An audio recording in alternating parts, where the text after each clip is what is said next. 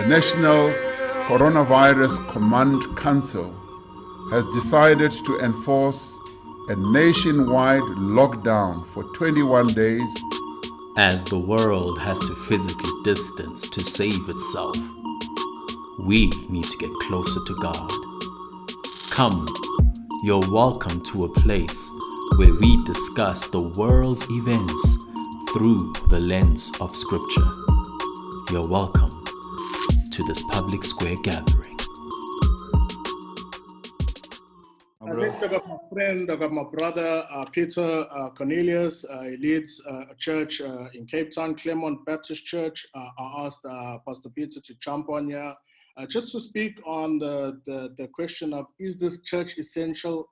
And when we say the church is essential, what does that actually mean? And why is the church essential? And prior to COVID-19, was the church essential? So I'm just going to give you the platform just to chop it up with us. Welcome and good evening. Good evening, everyone.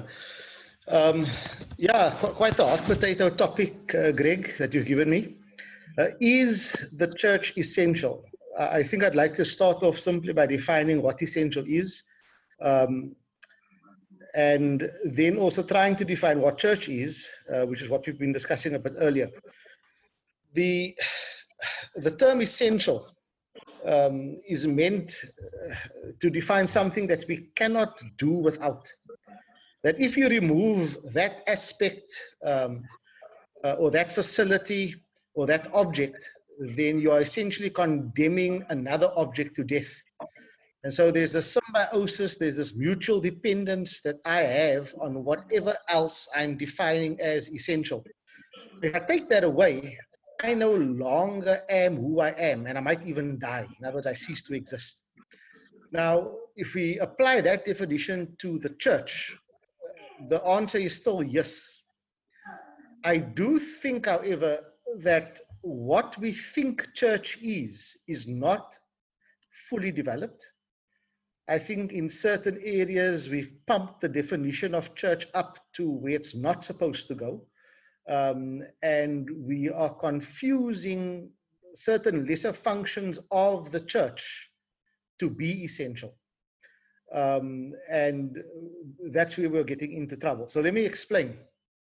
The church is definitely essential. It's essential on three levels, with the last level that I will define having some leeway to remove certain functions therefrom.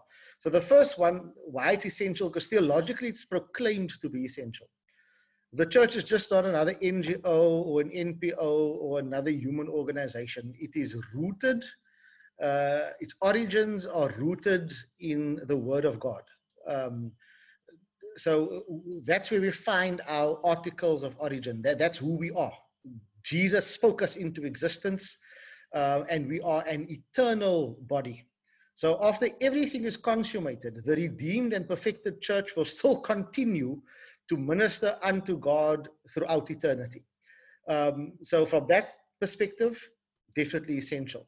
From a spiritual perspective, the church is essential. What I mean by that is all the spiritual disciplines that we practice, whether it's in church or out. When I say in church, gathering on a Sunday or any other day that the churches gather, we are essential for the practice of spiritual disciplines. You cannot take that away. Having said that, let me just put a proviso in here that when you are essential, you don't need the permission of any other body or thing to exist. You're essential. The church does not need the government to say, you're essential. Let me go to number three, which will give that some light as well. So the first one is theologically, the second one is spiritually in terms of our spiritual practice and disciplines, and the last one is socially. Are we essential socially? Of course. And I think a lot of the pain that people are feeling right now is because that social aspect of church is kind of missing. The people I usually see are gone. I'm socially distant from them. The hugs I usually receive on a Sunday or in cell group and so forth, they're not there. And so there is a bit of a grief that's happening because of that. It's disrupted our routine and our places of comfort when it comes to the manifestation of our faith. However, there is some leeway in this social area of our functioning, that it's not essential to gather the way the modern church gathers. I'm not saying it's not beneficial. I'm a pastor. I belong to a church group, which, if you want to just use market or social terms, is involved in an industry of gathering. It's essential to the way we've set church up, but it's not essential to the biblical concept of church.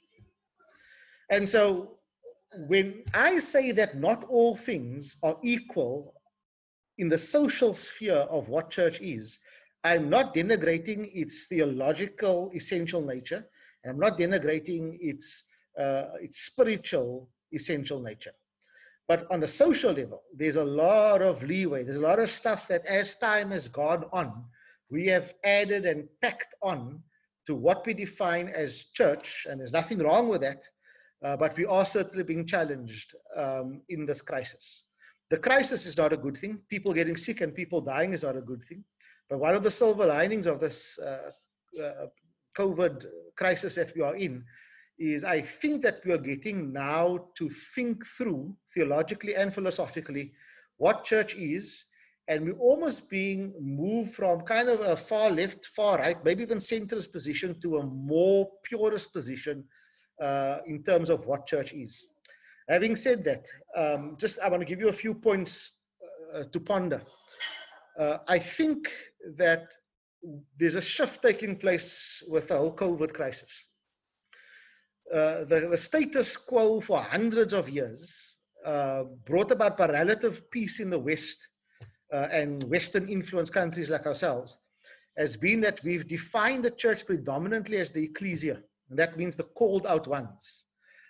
So in other words, come out from among them, be pure, be holy, all those type of things. And that is true.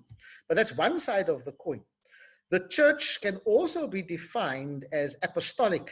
Now, when I say apostolic, I'm not talking about, proclaiming things and culture shifts and all those type of things. I'm talking about the fact that we are the called out ones, but we also equally the sent out ones. And what this crisis is forcing us to do is to focus predominantly on that side of the coin. We focus, like I said, only or mostly on ecclesia, and then missions is kind of like a thing for special people who have to do deputation and ask for your 30 rand a month so that they can go to the Ukraine and tell people about the Lord and engage in mission. That's not the biblical model. Nothing wrong with that.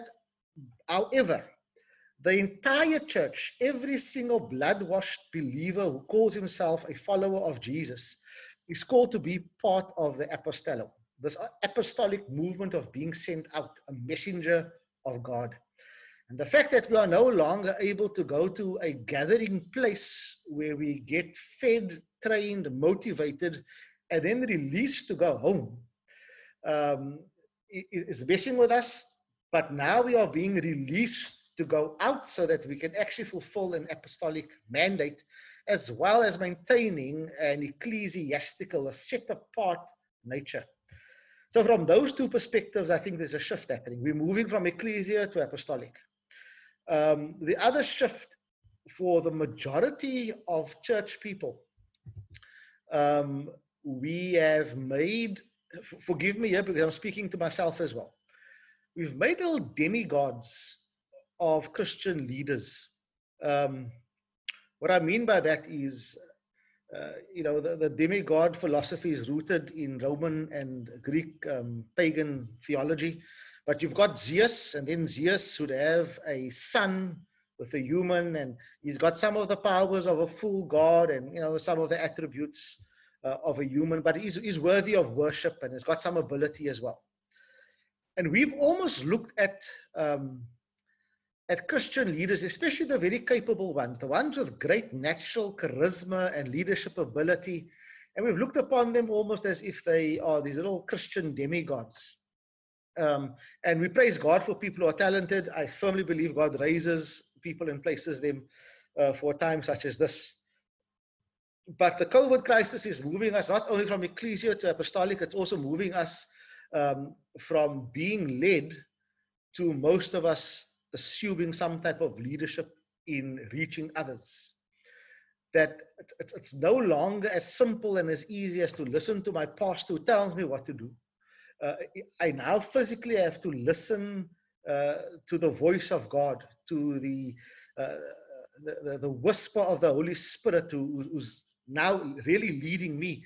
And I don't want to plug this because that's not my intention, but that's an old, what we call a Baptist principle, but it's a biblical principle. People died for this 500 years ago because the church just wasn't there yet. But we believe that every single Christian is a priest and has access to God and has the right and the privilege and the responsibility of listening to God, obeying God, and being a missionary for God. That aspect, I believe, pretty much throughout the world has been relegated to second class, and we haven't been following it. COVID is resulting in that now becoming thrust before us. Every person is kind of stuck at home, if you are privileged enough to have a home that you can be stuck at. And if you take your faith seriously, you're now beginning to ask the question, right, so what do I do without the firm directive of a pastor that I can see, a cell group leader that I meet with every week? I've got all this time, I'm not at work. What is the Holy Spirit saying to me now? And how do I fulfill that mandate? And then the last thing I just want to speak about is we got to move kind of from self-service, because that's a lot of what we're talking about. It's not necessarily the honor of the church. My theology of the church is that the gates of hell shall not prevail against it. One of my favorite hip-hop artists, Sho Baraka, you know him well, Greg, sings a song called Shut Us Down, where the theme of the song is, do what you want, shut me up, close me down, persecute me, do whatever you want to me as the church, but you are never going to shut the church down. The church moves on into posterity with great efficacy, no matter what. And so I'm not questioning people's motives over there, but I do think that for many of us, we're so clouded by the way things are that there's almost a self-servingness coming through. We need to get back to gathering. The time will come. Everything has its season, and COVID might have its season for the next few months or whatever. But trust me, the time is going to come when the church will prosper in gathering again. But we're going to have to move from self-serving to sacrificial serving for others. And if COVID is going to help us become more conscious of that shift and that realization, then I say job well done.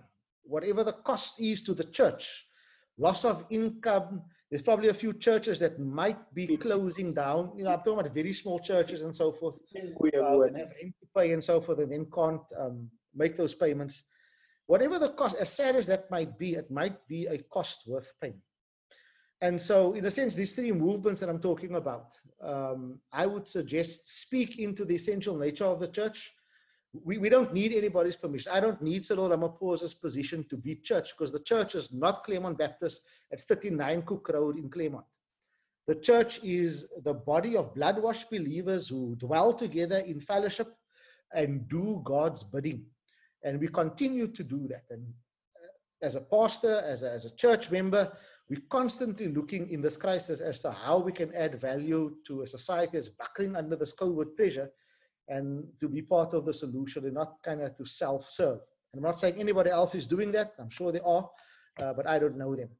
And so those three shifts, I think, speak into the essential nature of the church. And if we can grasp that, I think our prophetic and relevant witness would be a lot better served if that were the case. Anyway, guys, that's my 10 cents worth. Feel free to break it apart and engage.